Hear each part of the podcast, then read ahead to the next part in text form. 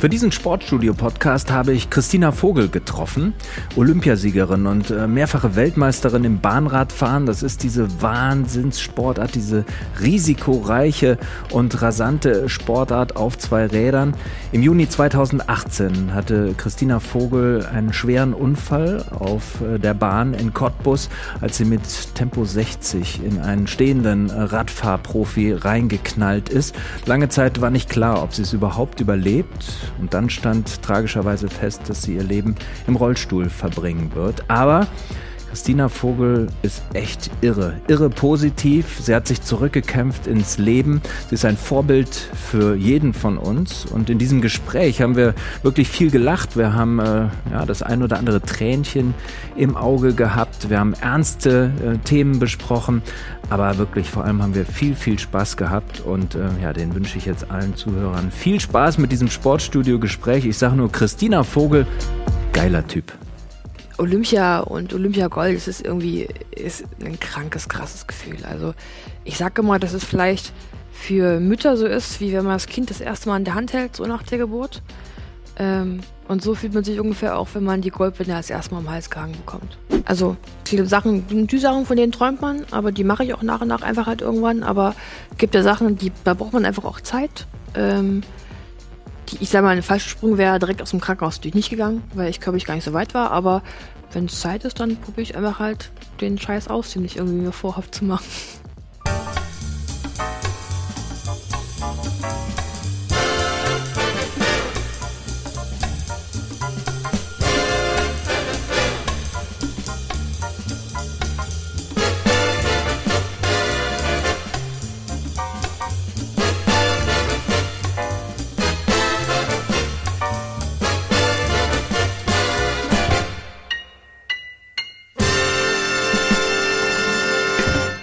Ja, dann herzlich willkommen zu unserem Sportstudio-Podcast nach dem Motto, erstens kommt es anders und zweitens, als man denkt. Es ist schon eine lustige Situation, denn den Podcast mit Christina Vogel haben wir schon im Dezember aufgezeichnet und seitdem ist ja bekanntlich viel passiert. Corona zum Beispiel und alles, was sich für uns alle dadurch geändert hat. Auch der Alltag für tausende Athleten und Amateursportler in Deutschland hat sich geändert und es ist immer noch nicht alles normal, wie wir wissen. Wer weiß zum Beispiel, ob die verschobenen Olympischen Spiele nächstes Jahr tatsächlich stattfinden können.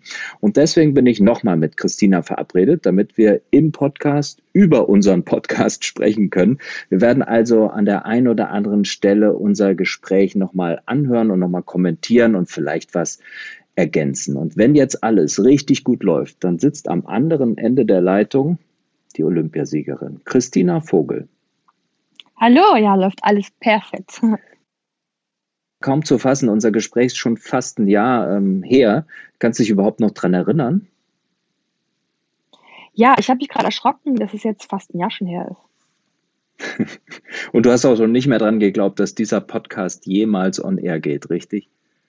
Nein, das natürlich nicht. Also mittlerweile habe ich äh, ganz, ganz viel digital gemacht. Ich habe sogar letzte Woche meine erste digitale Keynote gehalten, äh, was wow. total verrückt ist. Das ist irgendwie schöne Zeit, schöne Chance für die Digitalisierung, aber ich bin auch froh, wenn man sich dann wieder äh, so, ne, wieder Gesicht Gesicht gegenüber sitzen kann.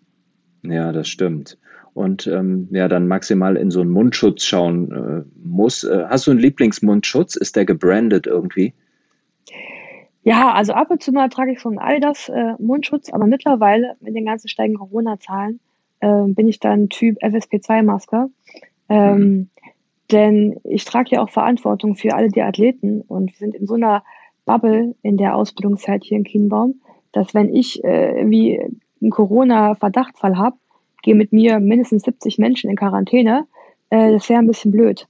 Von daher äh, muss ich nicht nur für mich, sondern auch eben auch für viele andere noch mehr äh, doppelt, doppelt Sorgfalt, äh, ja, Sorgfaltspflicht einfach ausüben. Das klingt so, als hättest du, Christina, die, die Herausforderung Corona und alles, was damit zusammenhängt, ähm, ziemlich schnell angenommen. Äh, kamst du denn gut durch diese Zeit bis jetzt?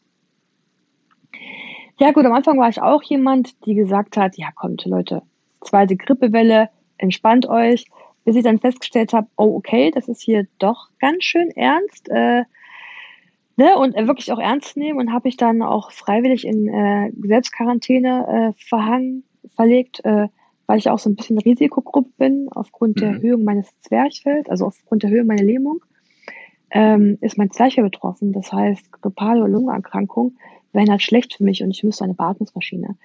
Dementsprechend war ich viel zu Hause, habe dann für mich aber auch so ein ganzes Stückchen Selbstständigkeit auch wieder neu dazugelernt. Also von wie jetzt Haushalt für mich funktioniert. Ich kann sogar ein Bett beziehen, chille meine Decke aus, wenn du nicht aufstehen kannst. Das ist äh, ganz schön schwer und äh, das dauert jetzt ein Bett zu beziehen, aber ich kann's. So und zur Stark. Corona-Zeit hatte man ja auch Zeit, ja. Das stimmt, da konnte man ein bisschen üben. Ich habe auch ähm, äh, bei Social Media ein paar Videos von dir gesehen. Du hast äh, ein paar schöne TikTok-Dinger rausgehauen. Ne? Da hatte man ja Zeit für TikTok, ne? Noch. Sehr schön. Christina, ich äh, würde vorschlagen, wir starten mal ähm, das Ganze, was wir so ähm, schon besprochen haben, was im Dezember war. Und ich bin sehr gespannt, ähm, ob du noch zu deinen Worten stehst oder ob wir das ein oder andere korrigieren müssen. Und äh, in diesem Sinne, liebe Podcast-Hörer, jetzt geht's los mit unserem Podcast mit Christina Vogel. Hallo Christina. Halli, hallo. Wir sind in der Bundespolizei Sportschule in Kienbaum, Stunde von Berlin entfernt. Was machst du hier? Ich hospitiere immer noch als Trainerin der Bundespolizei für den Bahnradsport. Ich möchte mich ja zurück in die Behörde finden und es gibt eben auch Trainerberufe hier. Das heißt, ähm, in der Ausbildungszeit, die wir haben, September bis äh, roundabout Februar, kommen die Athleten ja für ihren Heimatschutzpunkten und ähm, müssen ja auch betreut werden, sodass das Training auch qualitativ gut, gut ist und hochwertig ist. Und es braucht ja auch irgendjemanden, der der Dienststelle, wenn es um eine Förderung geht oder Fortführung der Förderung oder überhaupt Neubegründen der Förderung, auch jemanden, der ähm, den Dienstherrn auch berät, also mein Chef quasi berät, ob das würdig ist, nicht würdig ist, wie auch immer. Und das ist so ein bisschen mein Job, wo ich gerade gucke, ob das was für mich ist. Denn es ist ja nicht jeder gute Athlet auch ein guter Trainer und nicht guter, jeder gute Trainer auch ein guter Athlet, gell? Und ich gucke halt mal, ob das was für mich ist und nicht ist. Und drum bin ich halt die meiste Zeit hier. Was sagt dein Gefühl? Äh, Bist du eine gute Trainerin? Wirst du eine gute Trainerin sein? Keine Eine Ahnung. strenge Trainerin? Ich weiß es nicht. Ähm, ich glaube, das kann man so jetzt nach so ein paar Monaten nicht sagen. Ich glaube, es entwickelt sich einfach ganz doll mit der Zeit, ähm, wie das ist und wie es nicht ist. Und keine Ahnung. Das Problem ist ja, glaube ich, ich habe viele jetzt, auch zwei, das sind eine sehr, sehr gute Freunde von mir auch. Und man geht abends mit dem Grillen. Ich habe äh, Fotos beim Grillen und beim Feiern mit dem und das war einmal ist man äh, der Trainer und der Chef von denen. Das ist Ja. ein bisschen komisch, gell? Wenngleich ich natürlich auch ganz junge habe jetzt einen, Paul Schmidt, der ist jetzt ähm, im Oktober 18 geworden. Der ist so am Anfang seiner Karriere. Da kann man schon ein bisschen äh, belehrender sein, gell? Als jetzt jemand, mit dem halt, äh, wie gesagt, ich äh, viel Zeit meines Lebens schon geteilt habe. Bist du gerne Chefin? Also äh, wenn man dich so beobachtet und ein bisschen was guckt, dann bist du ja schon eine, die den Leuten sagt, ähm, ähm, wo es lang geht, oder? Ja, aber ohne es irgendwie zu wollen, so richtig irgendwie. Also ähm, ich war das nie, nie absichtlich irgendwie. Ich glaube, psychologisch gibt's immer so einen, der irgendwie dann gerne oder was übernimmt, übernimmt oder sowas einfach. Und äh, jetzt rückwirkend betrachtet habe ich das, glaube ich, oft an mich genommen, ohne das irgendwie so absichtlich gemacht zu haben oder bewusst gemacht zu haben. Irgendwie. Versteht man das ja, ne? Ja, ich, ich verstehe, was du meinst. Ist wahrscheinlich auch so, wenn man, ähm, also im Beruf ist es ja auch wichtig, ne? Wenn man auf dem Rad in, in deiner ähm, Karriere als Radsportlerin musstest du ja auch sagen, ähm, wo es links und wo es rechts, ne? Aber wahrscheinlich auch im privaten Umfeld, oder? Du bist schon eine, ähm, die die Sachen organisiert hat oder äh, sie organisiert, wenn die Leute sagen, was machen wir denn ähm, an Weihnachten oder an einem anderen Fest, dann bist du jene, diejenige, die sagt, okay, ich organisiere das. Sieht aber daran, dass ich Weihnachten echt liebe, ne? Weihnachten ist äh, Glitzer und äh, Familie kommt zusammen und Party und äh, ach, keine Ahnung, die Wohnung ist überall glitzern und funkeln. Das wäre toll. Und äh, ich mache ich lieber selber. Ich bin so jemand, ich habe Gruppenarbeit früher in der Schule gehasst. So, äh, ich hab's gehasst irgendwie. Ich habe lieber selber gemacht und dann wusste ich, das passt so auch und ist so nach meinen Vorstellungen und äh, ich musste mich auf niemanden verlassen irgendwie so quasi. Ich, ja, ich war immer gern mir Rechenschaft schuldig und äh, niemand anderem. So. Und hier in Kienbaum, das habe ich jetzt rausgehört, da lernst du nochmal, wie man richtig führt. Also du bist jetzt eine, eine Leaderin dann, wenn du abgeschlossen hast. So eine Art dann, genau. Mhm. Oder will, will eine sein vielleicht. Äh, wir duzen uns, Christina. Wir sind uns jetzt auch schon ein paar Mal über den Weg gelaufen, haben uns ein paar Mal getroffen, sind ja außerdem auch Kollegen. Du genau. bist ja jetzt äh, für das ZDF auch ähm, Bahnrad-Expertin. Ich freue mich auch auf die Olympischen Spiele in Tokio. Da wirst du dann ja hoffentlich auch ähm, für uns dabei sein und äh, das Ganze kommentieren und uns in diesen Sport auch reinbringen. Ja, Christina Lustig, damals erzählst du noch von den Anfängen da in der Bundespolizeischule in Kienbaum, ähm, auch von Grillabenden und so weiter. Da konnte noch keiner so richtig ahnen, was dann kommt. Wie, wie ist denn deine Zeit jetzt äh, gelaufen, deine Corona-Zeit und deine Hospitanz? Ja, total verrückt, wie von damals zu heute, wie die Welt irgendwie so ne, ganz, ganz unerwartet, äh, unerwartet verändert hat. Damals erzähle ich noch von Olympischen Spielen, wie wir zwei dann mhm. hoffentlich rübergefahren, also rübergefahren wären und davon berichtet hätten. Jetzt sitzen wir hier und hoffen, dass sie nächstes Jahr stattfinden, weil ich glaube, dir geht's genauso. Ich will da unbedingt hin und will da unbedingt gern arbeiten für den ZDF und da irgendwie auch gern kommentieren und die Spiele mal von der anderen Seite erleben. Also jetzt äh, nicht als Erlebt, sondern äh, von der Kommentatoren, irgendwie TV-Seite. Mhm. Aber ja, Corona war, war irgendwie verrückt. Ich denke, ich habe auch viel Zeit zu Hause gebracht, äh, bin ein ganzes Stückchen selbstständiger geworden, auch habe gelernt, wie ich zu Hause für mich irgendwie auch äh, ne, also alleine klarkommen, ähm, hatte ja Zeit zum Testen. Und letztes Jahr konnte ich einfach auch nochmal gucken, ob diese Trainerrolle mir Spaß macht. Und äh, sie macht mir ganz viel Spaß, auch wenn es manchmal schwerer ist als gedacht in der Tat, ähm, weil man auf so viele Sachen einfach auch achten muss und so viel, so viel spontan umplanen muss. Und da macht's Corona auch echt nicht leicht. Wenn ich zum Beispiel immer habe, okay, das ist jetzt der Trainingsplan, der Wochenrhythmus, so passt das. Und dann kommt auf einmal, oh nee, der Wettkampf ist doch abgesagt oder der Wettkampf ist woanders verschoben, zum Beispiel, dann äh, bringt das irgendwie das ganze Gerüst wieder zum Fallen und man fängt wieder von vorne an. Und dann habe ich auch so viele verschiedene Athleten. Ich habe zwei oder drei hoffentlich, die sich auf die Olympischen Spiele eben vorbereiten, hoffentlich. Ähm, welche, die so im U23-Bereich jetzt erfolgreich werden und welche, die jetzt gerade frisch aus den Jahren kommen. Also so ein verschiedenes, verschiedenes Spektrum an Athleten. Äh, das bereitet mir manchmal noch so ein bisschen Angst vielleicht auch, weil das noch so neu ist und man auf einmal so viel Verantwortung trägt. Aber ich bin ja zum Glück nicht alleine. Ähm, und Learning by Doing. So, Würdest du sagen, du bist eine gute Chefin geworden, jetzt in der Zeit, wo du auch viel improvisieren musst? Boah, keine Ahnung, weiß ich nicht. Also äh, ich hoffe, die Athleten meckern nicht und ich glaube, wenn sie nichts meckern, sind sie zufrieden. ähm, ich habe immer noch meinen Haupttrainer hier mit, der, der damals für mich auch äh, Bundeszeittrainer war. Der fühlt mich noch ein bisschen. Ähm, der geht dann im März 2021 in Rente.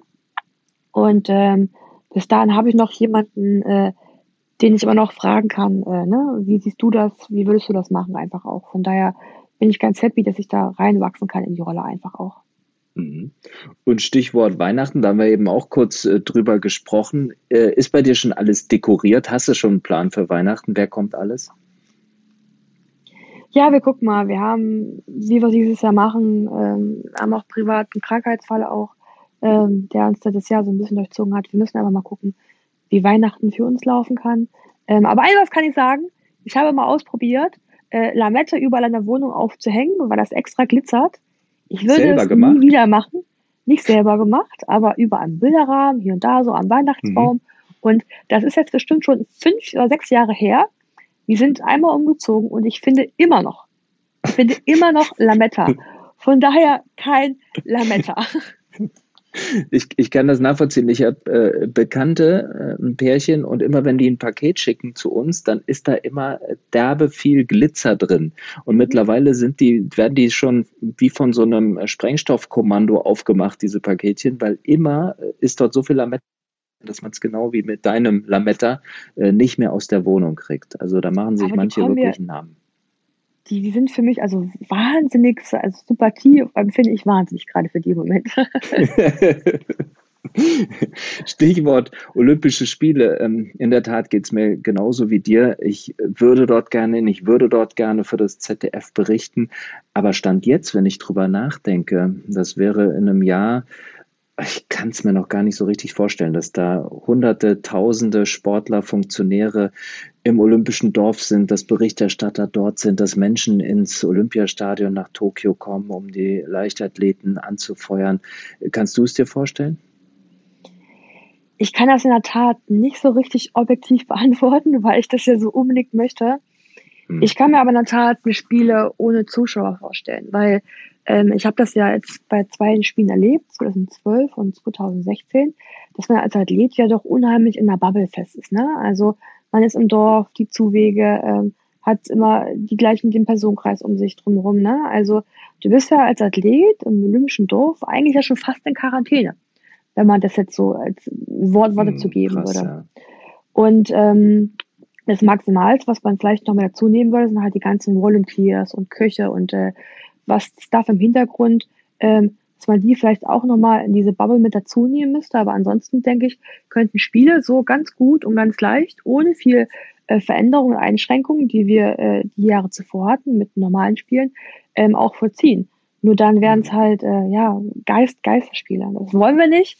Drum hoffen wir und beten wir, dass wir das irgendwie finden können. Aber wenn jetzt schon teilweise auch äh, Bundesliga und Co. so ein bisschen losgeht mit, ähm, mit, mit extremen Hygieneschutzkonzepten, also ich glaube und hoffe, dass wir da irgendwie einen Weg finden. Sicherlich ist es schwierig, weil auch Zuschauer von allen Länder, Ländern kommen mit äh, ganz unterschiedlichen Corona, ähm, ja, Wegen, Statuten einfach auch, wie es mhm. da gelaufen ist, ne?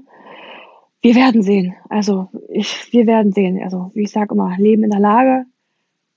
Ich habe aufgehört, äh, länger als eine Woche zu planen. Also das macht irgendwie keinen Sinn. Ansonsten müsste ich dich jetzt eigentlich wahrscheinlich mit Frau Polizei Hauptkommissarin Meisterin Hauptmeisterin ansprechen, ja. Hauptmeisterin. Ist das hörst du ja, das hörst du öfter, oder, dass man dich so anspricht? Ähm, ja, es ist ja mein Hauptberuf nach wie vor. Ich bin ja immer noch ähm, Hauptmeisterin der Bundespolizei. Und alles, was ich drumherum mache, ist eigentlich so streng genommen nebenberuflich und in der Freizeit. So, wenn man das so möchte. Mhm.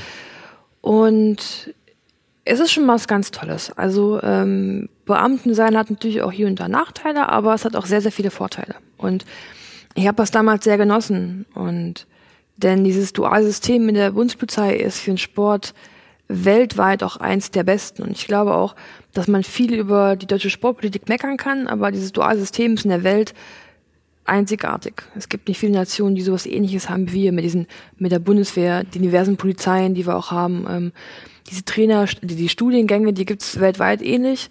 Ähm, aber dieses Polizei und Bund, Bund allgemein ist schon einzigartig. Mhm. Und man kann halt seinen Sport machen ist abgesichert. Ähm, ich war Und da jemand, sprichst du von Spitzensport. Ich jetzt, rede ne? von Spitzensport. Ja. Also ich rede von wirklich Hochleistungssport. Wir haben Hochleistungssport gemacht, was aber unser Job war.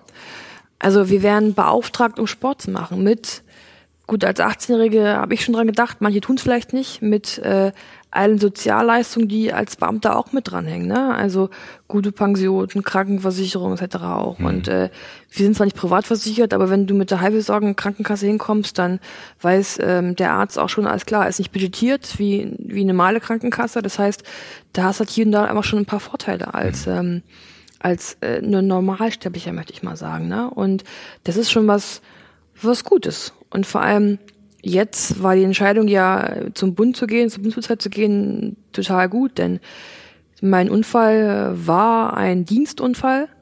Das heißt, der Dienst, der kümmert sich aber jetzt um mich mit mhm. all den Leistungen, die so dranhängen. Und in der freien Wirtschaft könnte man so ein bisschen wie ähm, BG, BG-Unfall ja. sagen, so, also freie Berufsgenossenschaft. ja. Wenn ich ähm, an dich und deine Karriere denke, ich meine, du bist Olympiasiegerin, ähm, du bist äh, mehrfache Weltmeisterin, ich glaube elfmal. Genau. Und ähm, mir ähm, schwebt immer vor Augen diese Situation, als du in Rio ähm, Olympische Spiele 2016 äh, ohne Sattel über die äh, Ziellinie äh, bretterst und, und ähm, Gold gewinnst äh, mit diesem äh, Tigersprung am Ende. Äh, kannst du uns dieses, dieses Rennen nochmal beschreiben? Also auch für, für Leute, die sich mit Bahnradsport überhaupt nicht auskennen? Ich halte äh, jetzt immer auch so Motivationsvorträge, also Keynote Speeches und sag immer, ich fuhr irgendwann so schnell, dass ich doch gleich den Sattel verloren habe. und so eine Art war es eigentlich. Also man muss dazu sagen, weiter auszuholen, dass vor Olympia ist es immer, dass alles, uh, morgens Olympia und lass uns mal schnell ein Fahrrad entwickeln und Material entwickeln und überhaupt und dann kommt alles so ganz, ganz, ganz kurz vor knapp und so war es auch mit diesem Fahrrad, dass das System der Sattelaufnahme für uns ganz neu war und wir in Rio erst festgestellt haben, dass es sich da Probleme macht einfach, dass die Schrauben und Kunden nicht so halten, wie sie halten sollten. Und ähm, so war es halt eben auch an dem Tag, dass ich alles in diesen Lauf reingelegt habe, denn ich war schon 1-0 vorne. Ähm, Im Bahnersprint fährst du ab Viertelfinale Best of Three. Das heißt, du brauchst zwei Gewinnläufe, um zu gewinnen. Und ich habe gegen die Becky James ähm, 2013 schon mal so verloren. Ich war 1-0 vorne und dann äh, dreht sie das um und sie gewinnt 2-1. Und ähm, dementsprechend kann man auch so ein bisschen, glaube ich, nachvollziehen, was in meinem Kopf da abging. So, wenn du weißt, 1 schon vorne und jetzt willst es nicht nochmal so machen wie 2013, wenn du die Hand dann diese Goldmedaille hast. Und ich habe diesen Tigersprung, ich habe alles reingeworfen. Und zur Erklärung, Tigersprung ist, wir werfen unser Fahrrad unter uns vor, dass das Fahrrad in der Sekunde des Fotofinishes schneller ist als man selbst. Und ich muss mein Fahrrad so weit nach vorne geworfen haben, wie mein ganzes Leben nicht mehr, dass ich so weit hinten auf dem Sattel saß, dass der auf dieser Sattelstütze, auf diesem Rahmenrohr, einfach abgefallen ist. Also der ist einfach abgefallen. Ich muss mein Fahrrad so weit dahingeschmissen haben, dass ähm, so viel Last hinten drauf war. Und klingt erstmal lustig, aber es ist nicht so lustig, denn wir kommen mit über 60 km/h an, mit Trittfrequenzen über 145 ungefähr und man, starrer Gang auch dazu, und man kann nicht im Stehen fahren bei der Geschwindigkeit eigentlich. Und nur Gott weiß, wie ich mich auf diesem Fahrrad da gehalten habe und war auch du machst den Fotofinish, dann denkst du dir, oh Gott, was ist denn hier? Man fällt irgendwie ins Leere und denkt nur, scheiße, scheiße, scheiße, scheiße, auf dem Fahrrad halt, auf dem Fahrrad halt nicht stürzen. Und dann denkst du dir, wie fahre ich eigentlich jetzt Fahrrad? Irgendwie soll ich auf dem Fahrrad fahren, irgendwie ohne Sattel so? Da geht eine halbe Runde rum und dann denkt man, sag mal, warte mal, halt, Moment mal, habe ich eigentlich gewonnen? Bin ich Zweiter geworden? Wir hatten eigentlich gewonnen jetzt. Und dann sieht man auf der Tribüne dann schon mein Lebensgefährt Michael schreien und feiern und äh, unten schon Bundestrainer Mechaniker, die schon jubelt ein, Luftsprünge machen und dann weiß man. Ja, aber du musst dieses okay. Rad kontrollieren. Genau, ja, aber dann wusste ich, okay, ich habe gewonnen. Und dann habe ich ja dieses, diese, ähm, das Bild, wo ich auch nur diesen Kopf schüttel, wo ich mir denke, ich habe jetzt einfach eine olympische Goldmedaille gewonnen ohne Sattel. Wie verrückt ist das eigentlich so? Also es war, war ein verrückter Tag auf alle Fälle. Also ehrlich gesagt, Fahrradfahren ohne Sattel, das ist wirklich was für Spezialisten. Das mag, glaube ich, nicht jeder. Aber in dem Moment mussten die dich ja dann auch irgendwann auffangen, ne? Oder du, du äh, trudelst dann aus und irgendwann nehmen dich alle in den Arm. Ähm, alleine absteigen geht ja in dem Moment auch nicht, oder? Wir sind ja auch mit dem Fahrrad verbunden. Das heißt, unsere Pedale ja. ist ja durch ein Riemchen auch festgemacht und ich habe dann ganz schön doll gekontert, dass ich dann die Geschwindigkeit relativ schnell äh, gebremst habe, so dass ich halt dann auch stehen fahren konnte. Und dann ja, hat mich dann in Empfang genommen und ich bin einfach vom Fahrrad gefallen, mich auf diese Ratte mal gelegt und dachte einfach nur, krass, ich war über, überwältigt von all den Gefühlen, die halt da einfach halt auch kamen. Also von all den Gefühlen, ne? von Freude, Stolz, ähm, Verwunderheit, irgendwie Verrücktheit und äh, Verblüfftheit, wieder Stolz und Traurigkeit, weil es irgendwie so toll war und also ähm, Olympia und Olympia Gold, das ist irgendwie ist ein krankes, krasses Gefühl. Also ich sage immer, dass es vielleicht für Mütter so ist, wie wenn man das Kind das erste Mal in der Hand hält, so nach der Geburt. Ähm, und so fühlt man sich ungefähr auch, wenn man die Goldmedaille das erste Mal am Hals gehangen bekommt. Zwei Fragen. Wo ist der Sattel jetzt und wo ist die Goldmedaille? Der Sattel steht bei mir zu Hause in der Vitrine. Es gab halt auch ein, zwei Anfragen, ob ich irgendwie, ich hätte nicht ins Sportmuseum spenden sollen wollen, aber ich finde eigentlich cool, dass ich zu dieser Goldmedaille auch was, eine Geschichte habe und auch was in der Hand habe zur Geschichte. Und ähm, die Goldmedaillen sind halt in einem Safe zu Hause. Da bewahrst du alles auf, oder? Nicht alles. Wir haben vorhin schon, wir haben vorhin schon, das darf man eigentlich keinem erzählen, ne? Aber ähm, also es ist so, dass wenn man Weltmeister wird im Bahnradsport, bekommt man ähm, zu der Goldmedaille auch einen Regenbogentrikot. Das heißt, man wird erlaubt, in einem Jahr jetzt, das kommende Jahr, in der Disziplin, in der man Weltmeister ist, auch diesen Regenbogenstreifen, diesen Bruststreifen zu fahren. Luckily, das ist im, im Straßenradsport ja auch so, genau, ne? Bei der in, Tour de France fahren ja auch die, die Fahrer dann in den Regenbogentrikots oder der eine, ja. Es ist in jeder Radsport, Radsport ähm, Disziplin so, dass man diesen Regenbogenstreifen tragen darf. Und äh, luckily habe ich ja zu jeder WM dann irgendwie auch, war ich einmal mindestens Weltmeister. Das heißt, ich habe dann unten ähm, bei uns im Keller, was aber nicht so Keller ist, ähm, so Spots dran und habe dann Jahr für Jahr aufgehangen und habe die Goldmedaillen halt in den und die Bronze Silbermedaillen auch mit dazu gehangen. Also ist schon so ein richtiger eine richtige Angeberwand eigentlich so, ne? Ähm, ne, ich lieb mich selbst Wand. Ja, genau. Ich lieb, aber es ist im Keller. Neben meinem äh, Schuhschrank, der auch beleuchtet ist natürlich. Und die anderen Medaillen liegen halt so leider irgendwie so in einer Schublade halt so reingedingst so halt. Ne? okay, ja. verraten wir keinen, Nein, wie, wie du mit uns. deinen Medaillen umgehst. Ja, also die, gut, die wichtigen hängen halt irgendwie auf, aber so, ich sag mal so früher Schülermeisterschaft und so halt auch gut. Da hat mein Papa viel abgegriffen oder Stiefvater ganz, ganz viel abgegriffen, aber der Rest ist halt dann irgendwie auch, das klingt blöd, aber ich habe halt auch echt viele davon. ja, wohin mit denen so? Ich war neulich mal bei, bei Marcel Kittel, ähm, Straßenradsportler, der jetzt seine Karriere beendet hat, beziehungsweise bei seinem Vater, auch in Erfurt, Erfurt mhm. ähm, kennst du ja sehr gut. Und da hängt das auch in so einem Nebenraum, wo die dann auch immer gemeinsam die Rennen äh, geschaut haben äh, von, von Marcel. Und äh, da hing dann irgendwie das gelbe Trikot hier und äh, Sprinttrikot und dies und das. Ne? Und das war aber auch so alles, es wirkte alles ein bisschen eingestaubt so. Ne? Also man, man macht sich, glaube ich, keine Vorstellung, dass die, die Sportler alle ihre Medaillen so wirklich in einer Art Museum aufbewahren. Das ist ähm, wahrscheinlich nicht so selten, dass die ein oder andere Medaille mal in der Schublade. Das wirkt wahrscheinlich eher mal wie so ein Schrein oder so halt. Ne? Ich glaube, ähm, es ist ja auch viel das, das Emotionale, was dran hängt einfach. Also ähm, natürlich ist, äh, sind die Goldmedaillen, vor allem auch die olympischen Medaillen, sind wunderschön und äh, die holt man dann doch gerne mal raus und zeigt ne? die und so halt auch, gell? Ähm, aber der Rest, ich bin jetzt elfmal Weltmeister und es ist halt eher so auch der Titel beziehungsweise die Emotionen und die Geschichte zu, zu jeder Goldmedaille, die halt dann mit da hängt und so. Es ist halt, wer weniger die Medaille selber halt auch dann. Ab und zu mal dran denken, dass es auch Leute gibt, auch hier in diesem Raum, die sind nicht Weltmeister, die haben keine Goldmedaille. Ja, ist richtig, aber den kann man dir quasi auch mal zeigen. Und die Gold-Weltmeister-Goldmedaille, die hängen ja quasi auch an meiner, an meiner Angeberwand. So, ne? Ja, Natürlich spielt deine, deine Geschichte mit dem Unfall natürlich auch eine große Rolle, dass du präsent bist äh, bei den Leuten. Mm, du tust ja auch viel dafür, dass du in der Öffentlichkeit äh, da bist. Ähm, neulich Sportler des Jahres äh, Gala, ähm, das ist in einem einem wunderschönen äh, Kleid, ne? Du Danke. strahlst um die Wette, du bist natürlich das Fotomotiv dort auf jeden Fall, neben den Sportlerinnen und Sportlern äh, des Jahres. Und ähm, man hat den Eindruck, ähm, du, du arbeitest auch dran, dass man dich äh, tatsächlich nicht vergisst, dass man dich auch, ähm, dass man dich auch im Kopf behält, dass du, dass du präsent bist. Ähm, das ist dir da schon auch wichtig, dass wenn du auftauchst, dass du ähm, super aussiehst und dass du eine Strahlkraft hast. Oder machst du das so nebenbei? Also das war ja eine Gala, ne? Und da geht man ja, also Sport des Jahres, wenn du sprichst, und da geht man als Mädchen ja schon gern auch hübsch gestylt hin, ne? Mhm. So. Und ich bin halt auch so ein bisschen Modekind irgendwie. Also ist immer schön, wenn man sich so das Innere irgendwie zeigen kann, so. Mhm. Ähm, ist ja für jedem was andere. Und ich jetzt auch schön heutzutage, dass man das alles machen kann, was man möchte. Und also modemäßig meine ich halt auch. Und es ist halt was Tolles, dass man und sich du hast dann so fünf Designerinnen, die sich drum reißen, dich auszustatten. Selber.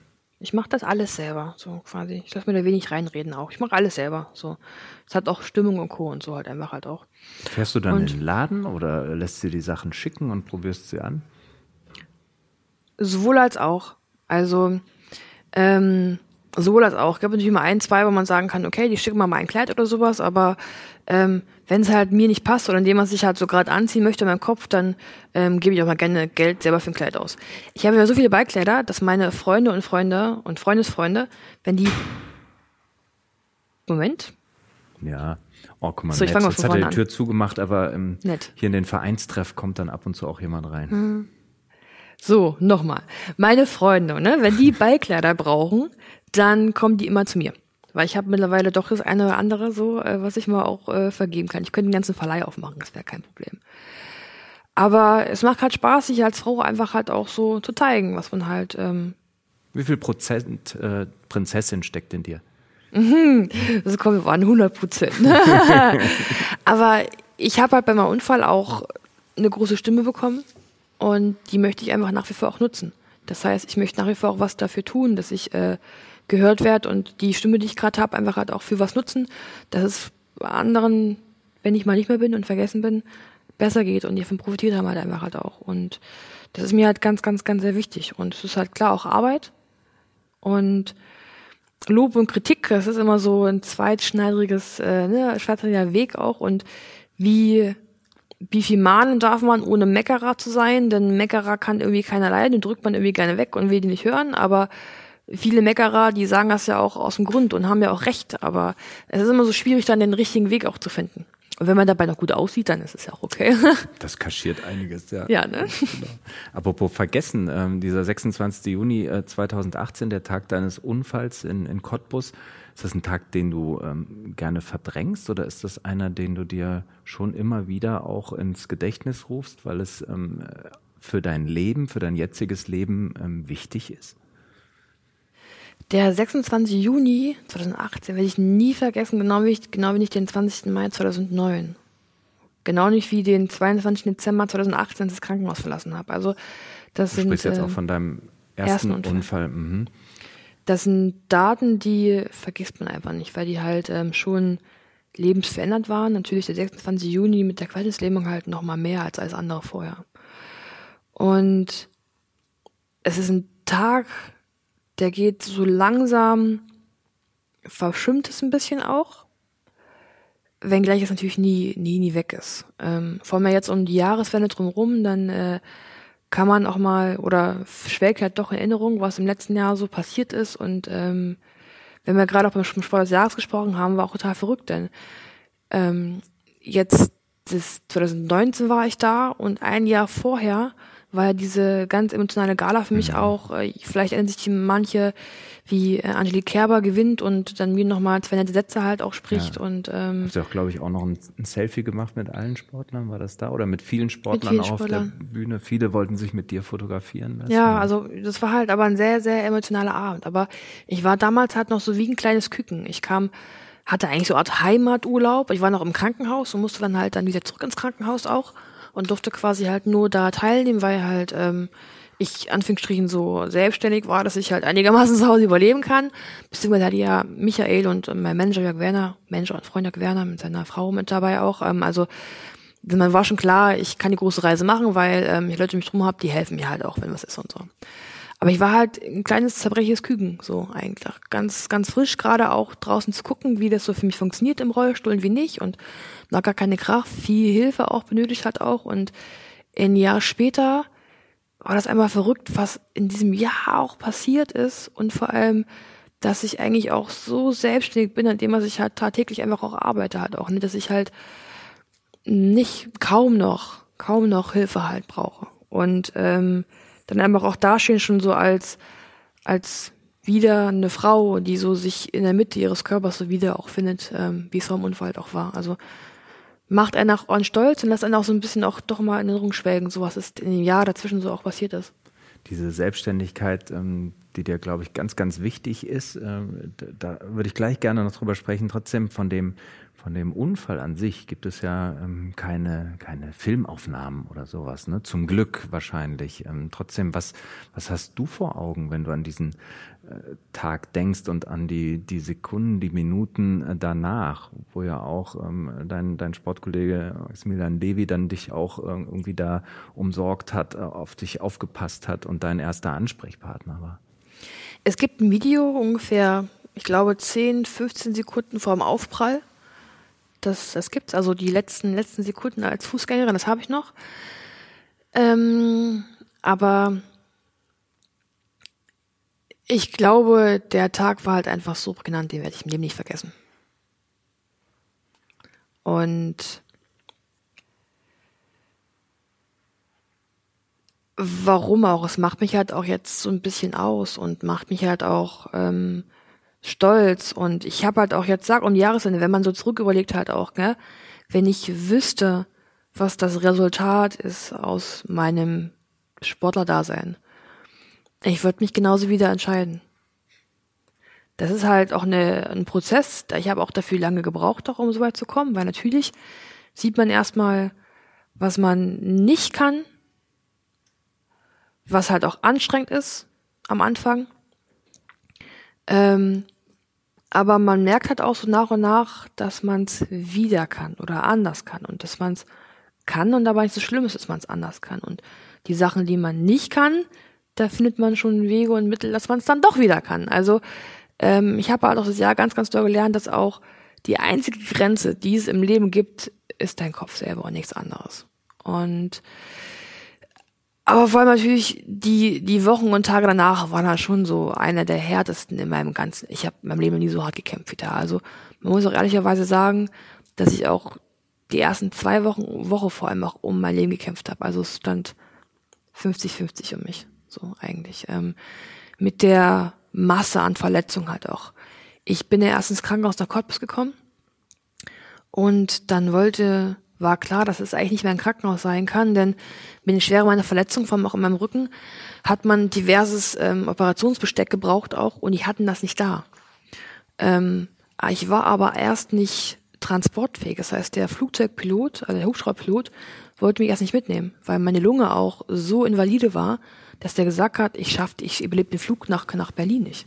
Hast du das denn gespürt in dem Moment? Wusstest du, dass, dass es so um dich steht? Ich wusste zum Glück erst Wochen später, dass es so ernst war. Also natürlich merkst du, dass es dir halt schlecht geht und dass du halt Schmerzen hast und du hast eine ehrliche Stimme irgendwie, die dir, die dir sagt, lass los und du sagst dir, nein, nein, nein, ich lasse jetzt hier nicht los. So, aber das hat man nicht so im Fokus hat irgendwie halt auch nur. Also du bist eher mehr dran oder ich war halt eher mal dran, so den Schmerz bewinden, weil ich auch einfach keinen Bock hatte, dass es mir scheiße geht. Und dann so, wenn man fitter wird und dann so ähm, auch die ersten Röntgenbilder mal sieht, und ich wollte unbedingt das Röntgenbild des Unfalls sehen, also vor, vor Operation. Und dann stellt man fest, oh Kacke, ich hatte echt, ich hatte Schwein. Also man kann sein, wie es möchte, ich hatte wirklich Schwein. Ich hatte wirklich Glück, denn Jetzt, was die Querschnittslähmung angeht, mein erster Halswirbel war ja auch gebrochen. Das heißt, ich hätte auch vom Hals an gelähmt sein können mit unter anderem gar keine Armfunktion. Dann hättest du keine Hände äh, bewegen können. Ich wäre halt ein richtiger Pflegefall geworden. Also da wäre das Thema Selbstständigkeit kein Thema mehr gewesen. Überhaupt nicht. Hm.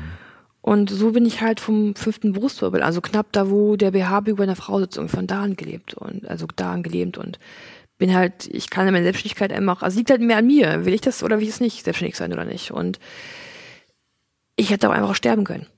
So, dann hätte ich mich gefreut, wenn ich halt vom Hals angelehnt gewesen wäre. Und das ist halt so ein Prozess, sage ich ja, es dauert halt, bis man da auch reinkommt. Also ich klingt vielleicht immer so, als wenn ich so ein richtiges Badass wäre, mich überhaupt nichts zucken würde und sowas auch, aber ich bin halt auch ein Mensch und keine Maschine. Und bei mir haben auch Prozesse gedauert, einfach halt auch. Vielleicht bei manchen schneller als beim anderen, aber es gab auch einen Grund, warum es diese Nachrichtensperre auch gab und warum ich halt auch, ich glaube, 200 Monate gebraucht habe, bis ich zurückkomme und sage, okay, das bin ich jetzt und das will ich sein. Weil ich natürlich auch für mich erstmal äh, realisieren musste, was kann ich, was kann ich nicht, wer bin ich überhaupt, wer will ich sein nach dem Sport und ähm, auch erstmal gebraucht habe, weil man hat mich halt, kannte mich als, Sportlerin, eigentlich auch die, die gerne gewinnt. Aber ich wollte in der Welt einfach nicht so verletzlich aussehen. So, vielleicht war es auch ein bisschen, weil natürlich war halt noch zart, so nach dem Unfall, so in der Pressekonferenz, aber ich wollte halt nicht als die äh, verletzliche, kaputte Taube da irgendwie da, da stehen. Und ähm, so habe ich eben auch die Zeit auch gebraucht. Ich habe es auch wirklich gebraucht das strahlst du ja auch absolut nicht, nicht aus, finde ich. Also du bist ja so null verletzlich. Man, man sah neulich auch ein Video von dir, da machst du Klimmzüge mit dem Rollstuhl dran. Mhm. Also es gibt Leute, die schaffen keinen einzigen Klimmzug mit ihrem eigenen Körpergewicht und du ziehst dich da hoch. Du strahlst da so eine, so eine Power aus. Äh, ist das auch was, was du, was du lernen musstest oder wo du jetzt auch stolz drauf bist, dass du Dinge kannst, die du dir vielleicht vorher selber auch gar nicht ähm, hättest ausmalen können?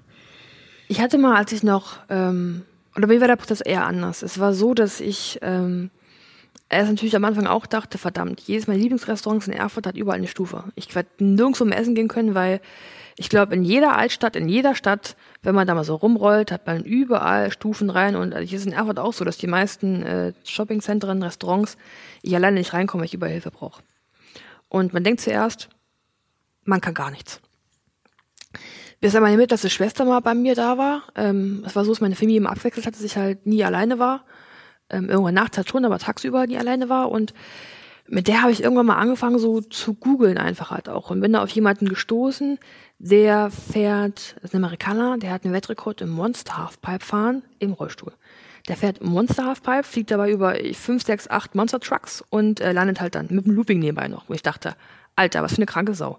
Dann habe ich weiter gegoogelt und habe dann jemanden gefunden, der hat ganz klar zehn Klimmzüge gemacht mit Rollstuhl und dachte irgendwann, das will ich halt mal auch.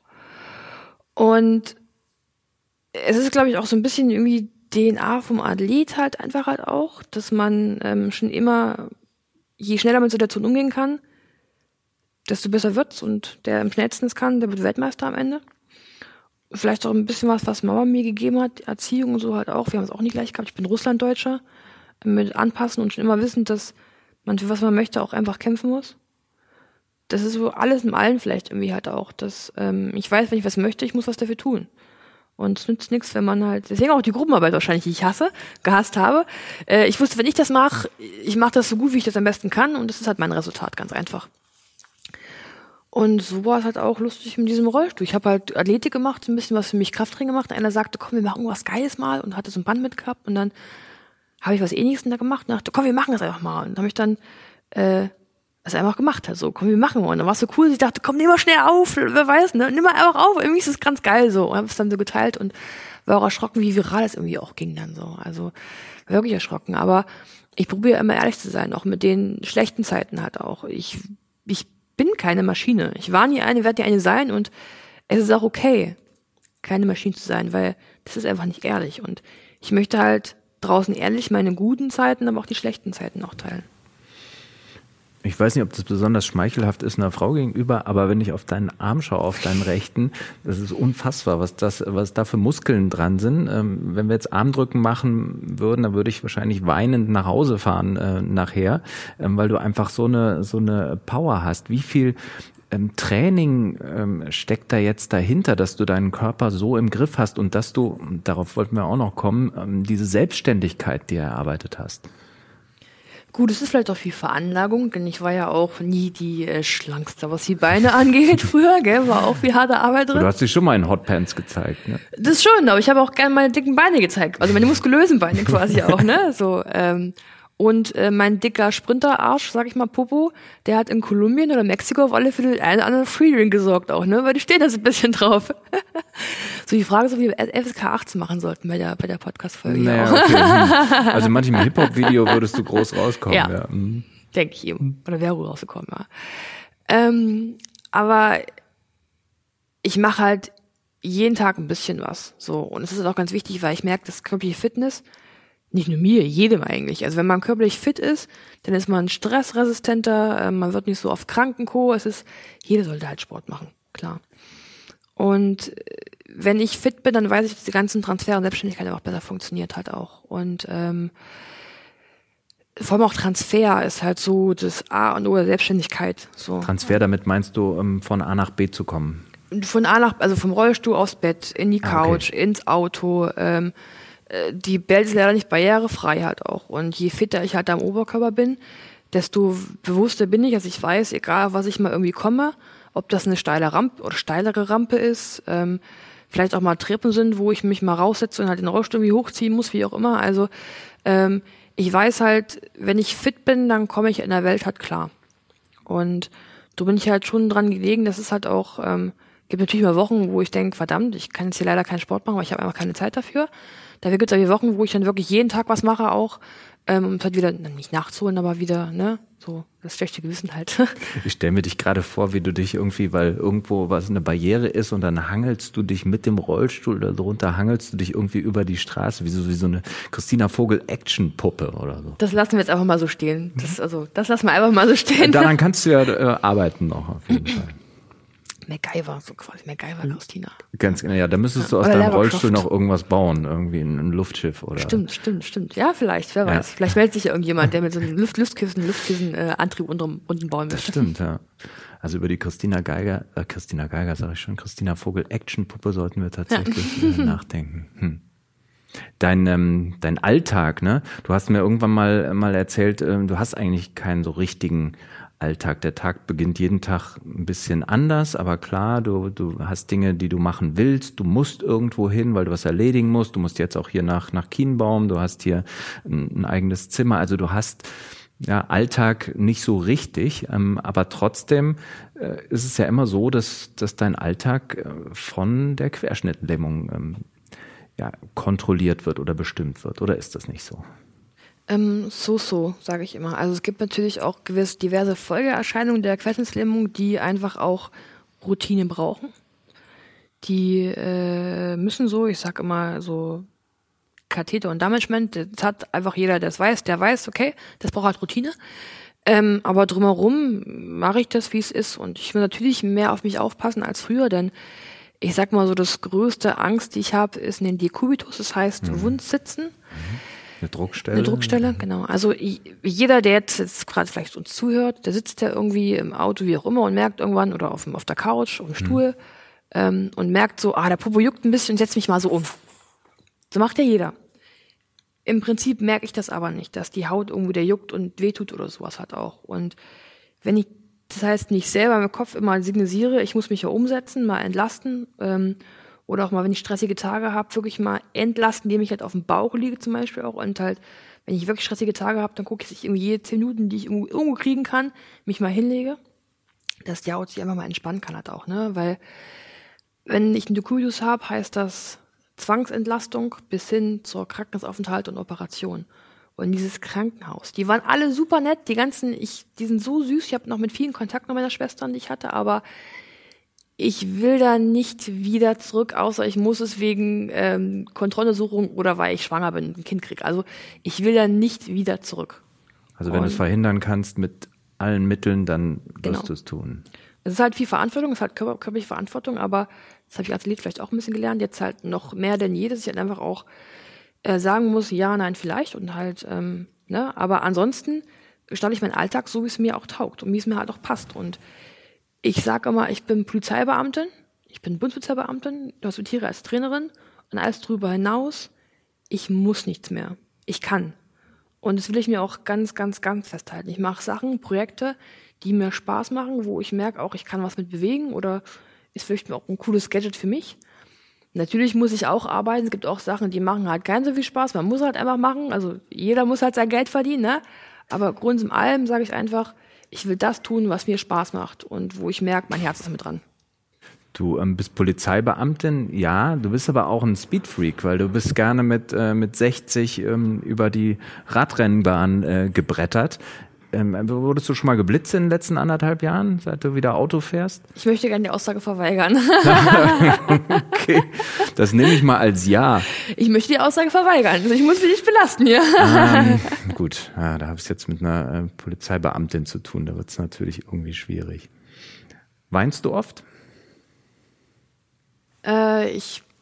Nee, ja, nee. Ähm, ich musste lernen zu weinen ähm, auch lernen zu trauen, zu verarbeiten hat auch. Ähm, ich habe immer gesagt, ich gucke mal nie gern Frauenfilme so, weil ich immer Angst habe, kriegt meine Periode dann. wie Gott, wie, Frau, wie frauenfeindlich es gerade ist, gell? Aber ich musste halt auch lernen zu weinen und einfach Emotionen zuzulassen, so halt auch. Also ich weine nicht oft, aber ähm, mittlerweile kann ich auch bei einem guten Frauenfilm auch mal man kann ja auch vor Freude weinen oder man kann reden, ähm, äh, weinen, weil man sehr emotional ist. Du bist ja auch emotional, wenn du Musik hörst. Ähm, es gibt ja auch einen, einen wunderbaren äh, Film über dich ähm, äh, von einer befreundeten Kollegin, die wir beide sehr gut kennen, äh, Stefanie Müller-Sperer, die hat es über dich gemacht. Ähm, Aufstehen im, im Sitzen ist der Titel bemerkenswerter äh, Film über dein, dein Leben. Und da spielt auch äh, Erfurt eine große Rolle, deine Heimatstadt, aber auch Clouseau, äh, der Sänger, dessen Musik du gerne magst, und das Lied Gewinner. Wie, wie oft hörst du das Lied?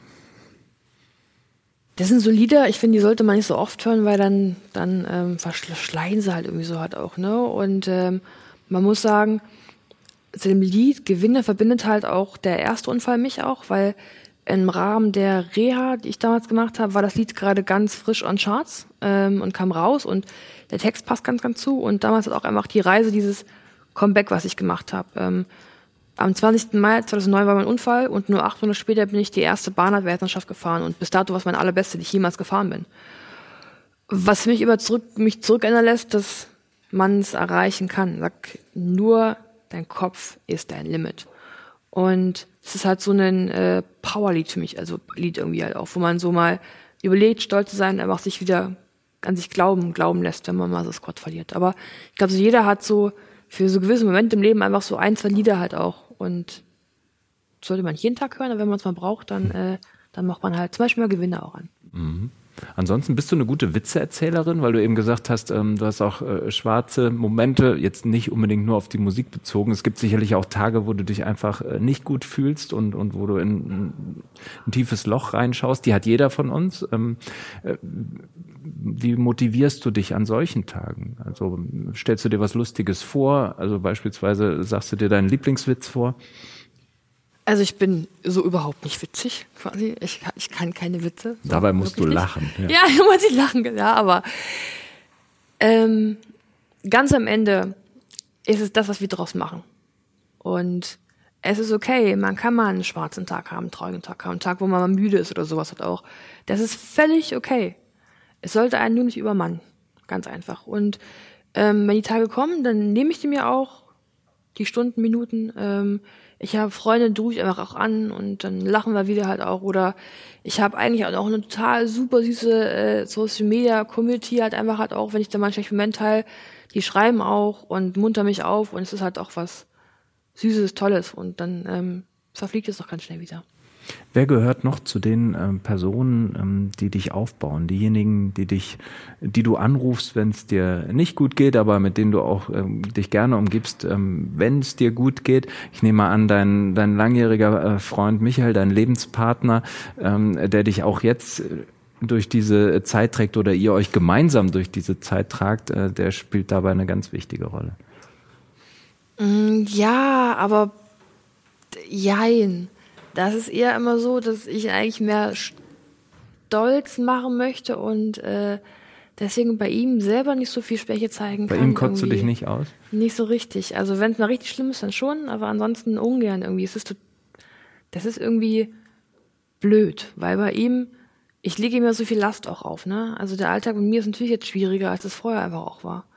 Und gerade bei ihm will man irgendwie auch so stark wirken halt auch. Und dass ich es schon schaffe, dass er sich halt keine Sorgen machen muss irgendwie drum, kann ich das bei ihm halt nicht so richtig irgendwie. Das ist, äh, klingt komisch, ne? Also ich könnte es natürlich, er wird so, also ich könnte das, wenn ich wollte. Es ist nicht so, dass er das jetzt äh, er würde es nicht vertragen. möchte. Natürlich würde er es mhm. vertragen und natürlich weiß, wie ich bin und so halt auch. Und natürlich weiß er auch, also aber ich will es halt einfach nur nicht, weil ich für ihn halt auch stark sein möchte, ganz einfach. Um, aber ich habe auch gelernt, man wird ja auch älter, ne?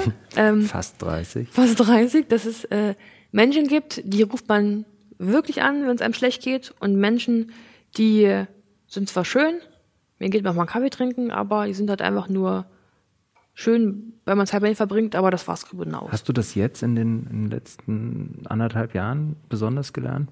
Ja, vor allem auch da auch quasi.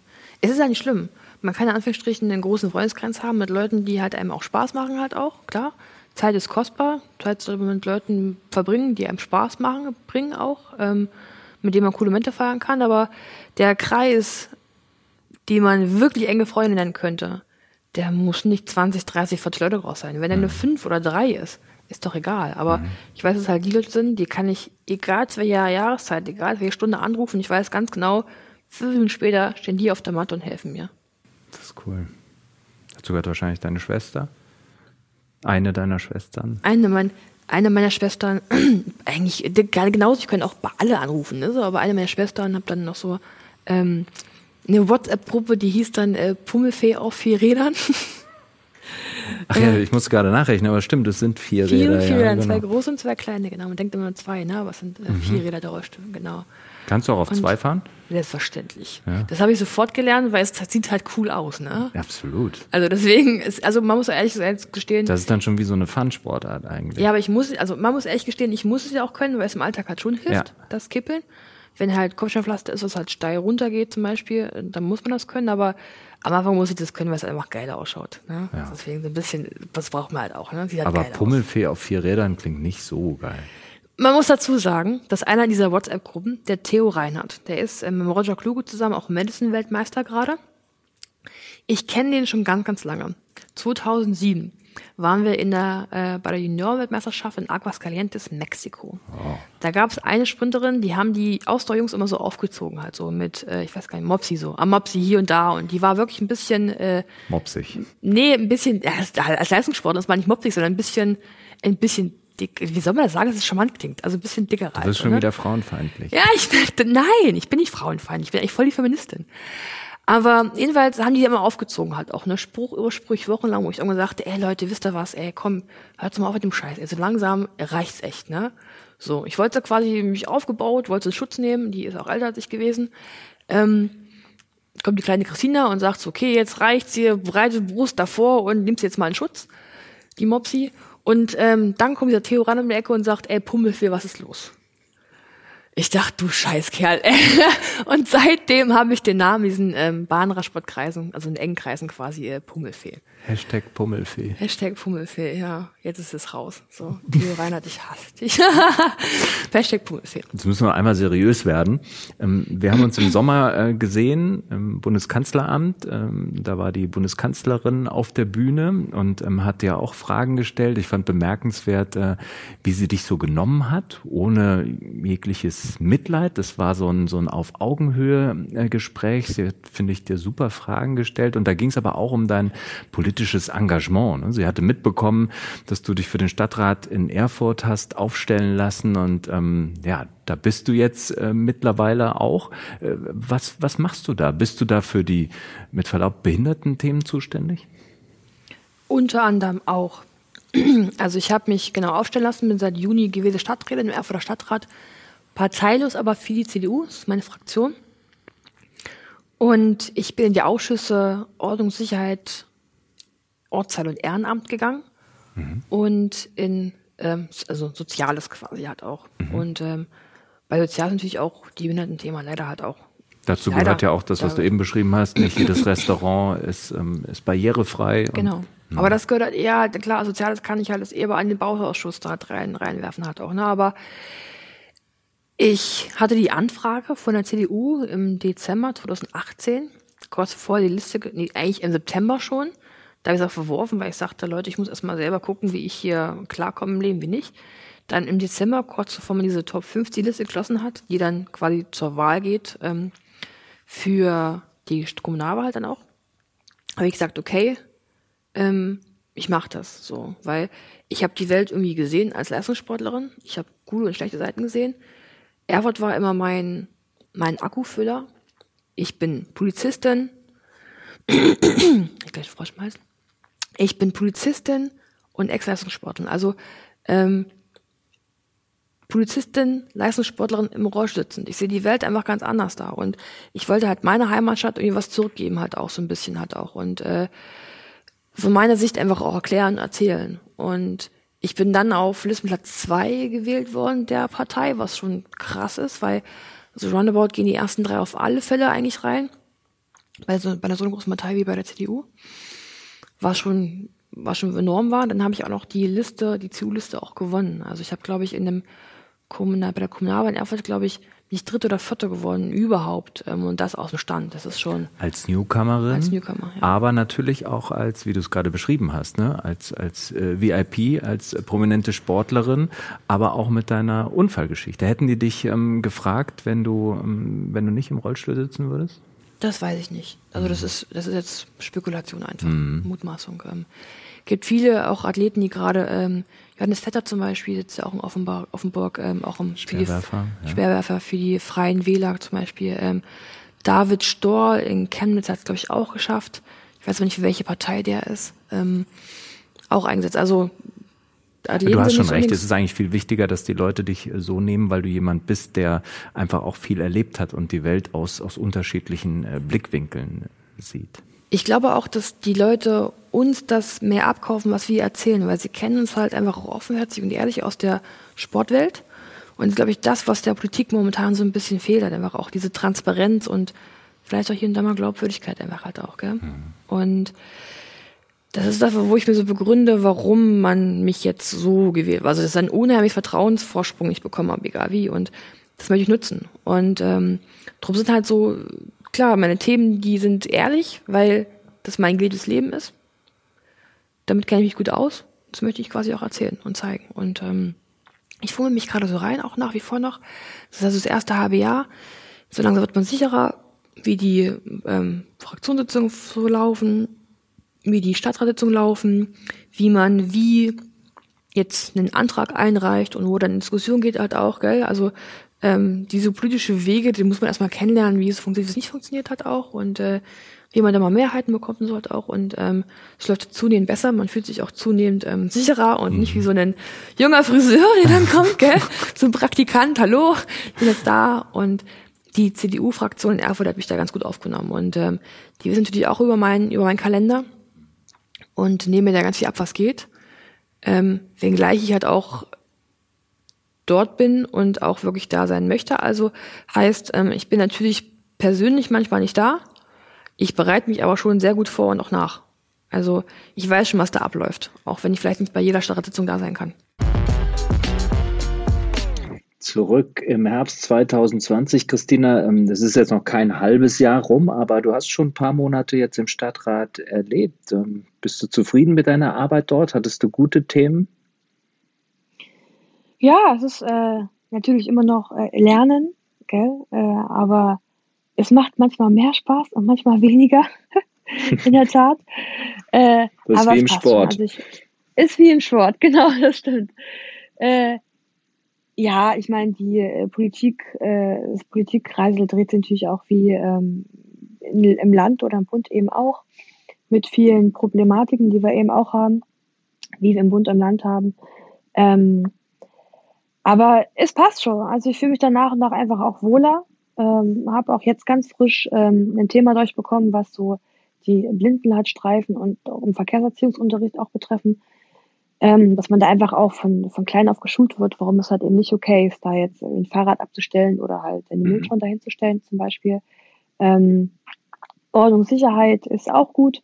Ich bin so ein bisschen Verfechter von, ja, gerade in der schwierigen Zeit, die wir haben, ähm, auch von einer, sagen wir, kameragestützten Überwachung äh, an unseren Schwerpunkten in Erfurt. Ähm, die man nutzen kann für Zeiten, wo wir halt eben merken, dass es da ein bisschen schwieriger ist. Aber es ist ein ganz, ganz, ganz schwieriges Thema, wo auch nicht so richtig, also die Bürger und Bürgerinnen wollen das eigentlich, aber in der Politik findet man so keinen richtigen Weg rein, was für mich immer fraglich ist, wenn so alle Umfragen ähm, eigentlich immer sagen, dass so 70 Prozent der Erfurter Bürger für so eine äh, Straf, also kamerageschützte Strafverfolgung äh, oder Prävention in Erfurt sind, ähm, aber dann die Politik da einfach keine Mehrheit findet. Das ist äh, ich weiß auch nicht so richtig, warum das so ist.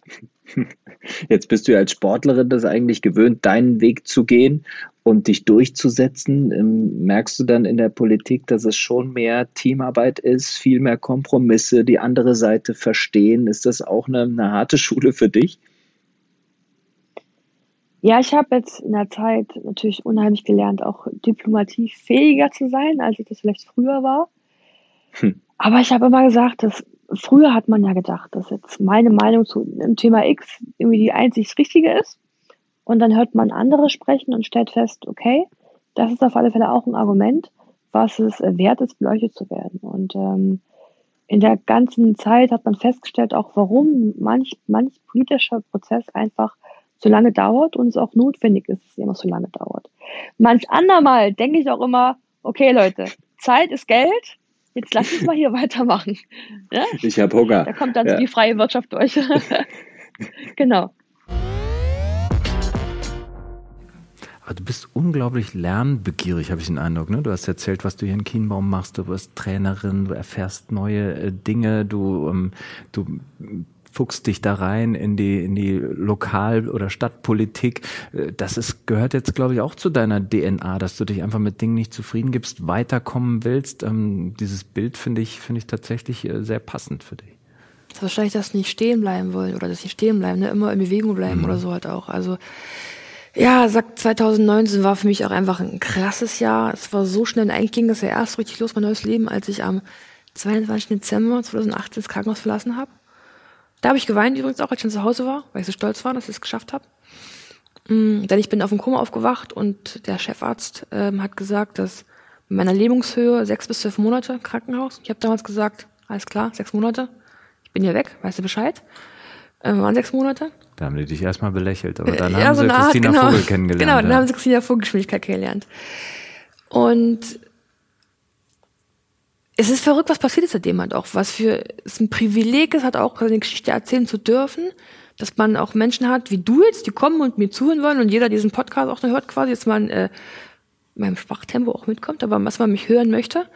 Und einfach halt auch, dass ich irgendwo hinkomme und die Leute sich öffnen und mir ihre Geschichte erzählen. Also ich lerne Leute kennen, die erzählen mir sofort ganz, ganz intime, ganz intime Geschichten ähm, und sagen mir auch, die können das, weil ich das auch kann und so. Und es ist was, was hier auch ein bisschen wieder Druck macht, was ich nicht so richtig wollte, aber was wirklich ganz, ganz, ganz Tolles ist. Also was nicht viele können, Christine. Ja, ja, auch. Das ist halt mein neues Leben ist irgendwie auch jeden Tag ein Privileg, ganz einfach. Und das muss man auch so nehmen, wie es ist. Und ähm, von daher, ich will halt lernen, zurückgeben.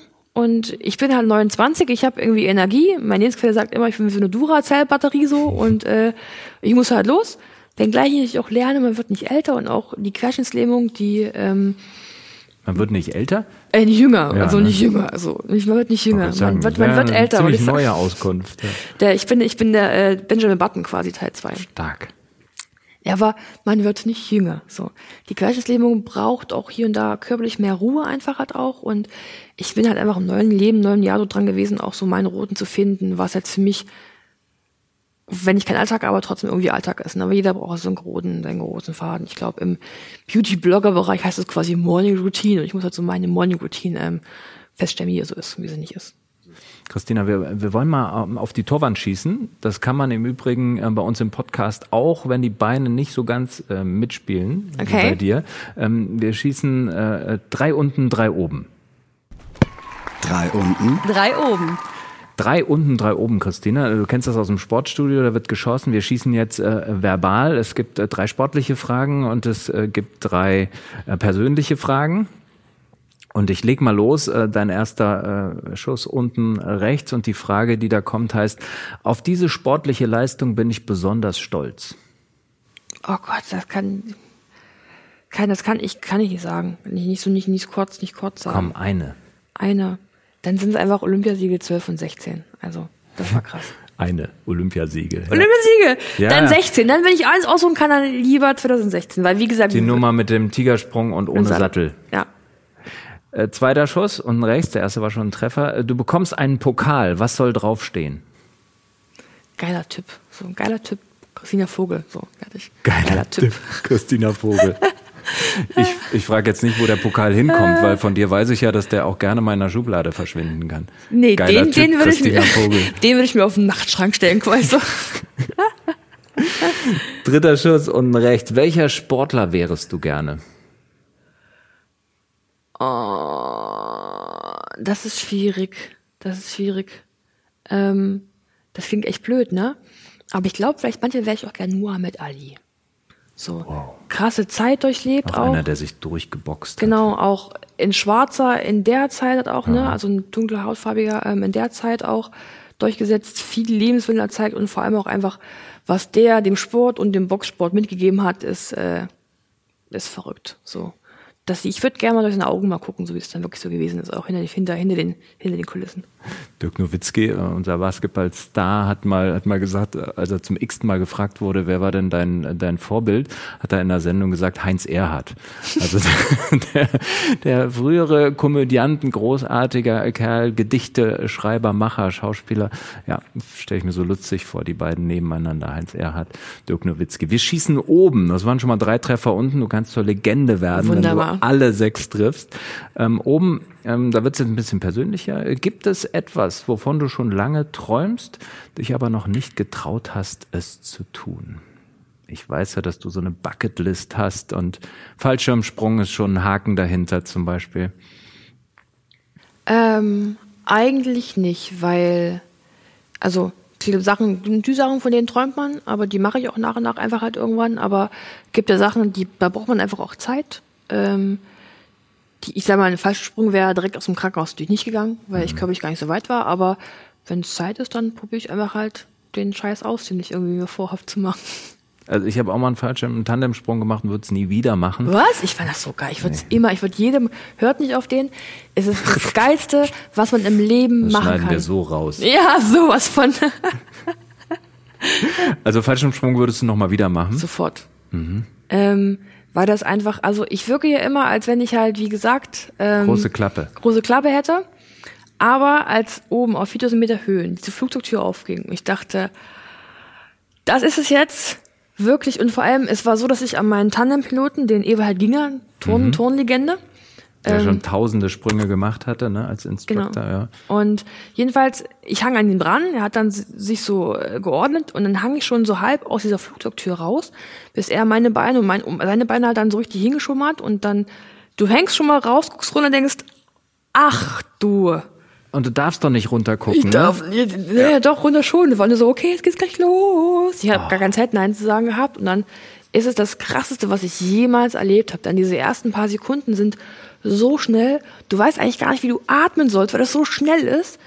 Dann geht der Fallschirm auf und es ist so nur Natur und du. So wahnsinnige Ruhe. Und es ist halt total Adrenalin und dann wirklich Ruhe und Glückseligkeit. Und man muss es, also wie gesagt, ich hatte halt auch, ich war auch ganz ruhig und ganz sehr kleinlaut, auch dann kurz vor Absprung. Ja? Ähm, aber danach war es einfach das eins der besten, besten Sachen, die ich jemals probiert habe. Und man muss es wirklich mal gemacht haben. Und diese Ruhe dann oben, ne? In dem Ja. Moment, wo der Fallschirm aufgeht, dann ist ja gar keiner da oben, der was Gar sagt. nichts. Ist alles toll und Man ruhig. schreit und, nicht äh, mehr, ne? Genau. Man, man schreit nicht mehr. Ich habe keine Luft gehabt, um zu schreien, auch unterwegs so, aber Vielleicht habe ich es deshalb so in, in so schlechter Erinnerung, weil damals mein äh, Instructor, der hinter einem ist, wie so ein Rucksack, den man aufhat, der war mindestens zwei Köpfe kleiner als ich. Und je näher wir dem Boden kamen, desto mehr habe ich mich gefragt, wie landen wir eigentlich? Ähm, weil das muss ja ich dann übernehmen, weil der kommt ja gar nicht, also so comic-mäßig auf den Boden. Und genau so war diese jämmerliche Landung. Ich bin schon mit den, mit den Hacken im Boden und versuche mitzulaufen und er strampelt in der Luft und dann landen wir irgendwann so dämlich und der Fallschirm noch über uns drüber. Also es war absolut nicht filmreif. Da habe ich gesagt, nee, Eieiei. brauchst du nicht mehr. ich habe meine Beine hochgenommen, festgehalten und habe dann den Rest einfach machen lassen. So. Und auf dem Popo dann ein bisschen gut, bis er gelandet sind. So. Ist auch okay. Kommt schon wieder der Popo ins Spiel. Ja. Ja. Dritte, ähm, äh, dritter, nee, zweiter Schuss unten, genau. Äh, oben. Was ist deine schlechteste Angewohnheit? Die schlechteste Angewohnheit quasi. Ich bin so jemand, ich räume Geschirrspüler immer gerne ein, aber nicht aus. Wenn drin sauber ist, bin ich jemand, ich stecke mal alles oben erstmal auf die Stühle, bis dann irgendwann mal sage, okay, jetzt tun sie doch ausräumen. ja, ja. Langes, langes Streitthema mit Michael zu Hause. Ah, und Michael darf dann ausräumen. Ja, jetzt habe ich ja eine gute, also manchmal ist der Rollstuhl auch eine gute Ausrede. Oh, ich das komm, ist billig. Ich komme ja, ich komme ja oben nicht mehr ran auch, ne? Also es ist auch für mich viel schwerer und auch die Gläser oben äh, ist ja auch gefährlich, wenn die mal runterfallen oder so hat auch. Man muss nehmen, was kommt, ne? Bitte. Manchmal ist die Behindertenkarte auch ganz gut. Jetzt warst du frauenfeindlich, du warst behindertenfeindlich. Super. Es läuft richtig Das gut läuft mit richtig dir. gut für mich, ja. Ich, Ja. ich merke das schon. Vielleicht kann dich die, die letzte Frage an unserer Torwand ähm, rausreißen. Welche Schlagzeile über dich würdest du gerne auf jener Titelseite, auf jeder Titelseite lesen? Christina Vogel, geiler Typ. Du hast doch schon einen Pokal. Nee, der muss irgendwo herkommen oder nicht? Ähm, nein, aber pff, das ist natürlich schwierig. Im Prinzip irgendwie gern, ähm, hat sich eingesetzt und wurde erfüllt oder so halt auch. Also die Ziele, die man so hatte, auch die Welt halt hier und da ein bisschen besser zu machen, hat einfach halt auch, gell? Das wäre toll. Äh, zum Beispiel, Christina Vogel hat sich eingesetzt, dass äh, Behinderten, äh, Rollstuhlfahrer äh, so mobil und frei fahren können mit der Deutschen Bahn, jeder andere auch, ohne vorher 24 Stunden angemeldet zu haben und dann immer auch Angst zu haben, dass man mitkommt oder nicht mitkommt zum Beispiel halt auch. Das wäre halt schöne Schlagzeile zum Beispiel. Ich hätte noch eine. Äh, Christina Vogel kann wieder laufen. Ja, aber ich weiß, dass es nicht funktioniert. Von daher, also ist die, die, Wirtschaft, die Wissenschaft ist momentan schon weit, dass man auch geschafft hat, so jetzt inkomplette, das heißt, das Rückenmark ist irgendwo noch ein bisschen zusammen, wieder zu verbinden. Ich weiß aber auch, dass ich bräuchte, so wie es beim Rücken ausschaut, erstmal ein 2 Meter Verlängerungskabel, um den Rückenmark wieder zusammenzusetzen. Das heißt, ich werde zu meinen Lebzeiten nicht mehr eigenständig laufen können. Ist aber auch okay. Denn ich hasse das, wenn es irgendwo heißt, von wegen der Roll ist ein Rollstuhl gefesselt, weil nein, der Rollstuhl gibt mir Freiheit. Ohne einen Rollstuhl wäre ich halt wirklich behindert. Und der Rollstuhl gibt mir Freiheit, mich im Alltag einfach auch zu bewegen, so ich das halt auch möchte und kann. Und ähm, vielleicht nie über Jahren, aber es funktioniert halt einfach halt auch. Und gibt so ein, zwei Sachen, da kann ich laufen, aber mit Unterstützung würde ich auch mal ganz gerne machen halt auch, weil es halt auch für die Gelenke und Co. auch ganz gut ist mal zu stehen. Ähm, aber deswegen kann das nirgendwo stehen, weil ich auch weiß, dass es nicht funktioniert. Die Sportbild hat dich zur Heldin des Jahres gekürt. Ist das ein Titel, der dir steht, den du gut findest? Oh, ich weiß es nicht. Ich würde mich ja selber nicht so als Heldin des Jahres irgendwie. Ich, ja, vielleicht, aber. Ich glaube, für viele ich bist du das selber nicht. Ja, ich würde es aber selber für mich nie irgendwie so. Im Endeffekt war ich früher nur diese kleine Christine, die Fahrrad gefahren ist. Und jetzt rolle ich halt einfach nur, ihr lauft und ich rolle halt durchs Leben irgendwie so. Und ähm, das bin ich halt und nichts anderes eigentlich. Du bist echt vieles, ne? Du bist auch die Pummelfee auf äh, vier Rädern, wie du dich beschrieben hast. Du bist ein neugieriger äh, Typ. Du bist Polizeihauptmeisterin. Ähm, für mich bist du Christina Vogel geiler Typ, so wie du dich ähm, dir eben selbst gewünscht hast, dass das wärst und äh, was auf deinem Pokal stehen sollte. Und ich bedanke mich echt für dieses Gespräch. Es war total schön, charmant, ein bisschen was zum Traurigsein, ähm, viel zum Lachen und ähm, einfach vorwärts gewandt. Und ich wünsche dir alles Gute. Dankeschön. Ganz ehrlich, Christina, wenn ich uns nochmal zuhöre, kriege ich echt Gänsehaut. Äh, war das wirklich so emotional über das, was wir da gesprochen haben? Kann das sein? Moment, ich muss jetzt mal sagen, den Pokal, geiler Typ, habe ich immer noch nicht bekommen. Darauf warte ich noch. Das ja, stimmt, den äh, muss ich noch basteln. Genau. ja, wir haben damals schon äh, über viele, viele Themen gesprochen, einfach, die damals ganz aktuell waren, mich äh, bewegt haben, sicherlich auch viele bewegt haben. Aber ich glaube, mittlerweile habe ich auch gezeigt, dass das, was ich da draußen immer so erzähle, dass das äh, okay ist, dass ich meinen Unfall verwunden habe, äh, froh bin teilweise auch über meinen Unfall. Jetzt rückblickend, wie man daraus gelernt hat auch und äh, ich auch meine Sportkarriere einfach anders sehen, jetzt sehe, als ich es früher vielleicht gesehen habe. Und äh, von daher ist es für mich immer noch schwierig, mich als Heldin zu sehen, in der Tat. Aber es ist halt schön, weil ich mittlerweile auch mitbekomme, dass nur weil ich bin, wie ich bin, so viele Menschen irgendwie an so, an so einer ganz, ganz äh, schönen, privaten, beherzten Stelle irgendwie äh, so anfassen kann oder halt auch berühren kann. Und im Gegenzug dazu ich auch so viel Liebe zurückbekomme. Und äh, das ist das schönste Privileg, was man irgendwie auch genießen kann, ja. Das klingt richtig gut. Und ich würde sagen, ich bleibe einfach dabei. Christina Vogel, geiler Typ. Jetzt muss ich anfangen zu basteln, damit du vielleicht bis Weihnachten den Pokal endlich bei dir hast und den ähm, aufbauen kannst. Ich sage schon mal oder nochmal vielen, vielen Dank, ähm, dass du mit uns das kleine Update gemacht hast, dass wir diese wirklich, wie ich finde, wertvolle Podcast-Folge dann doch noch senden können. Dankeschön.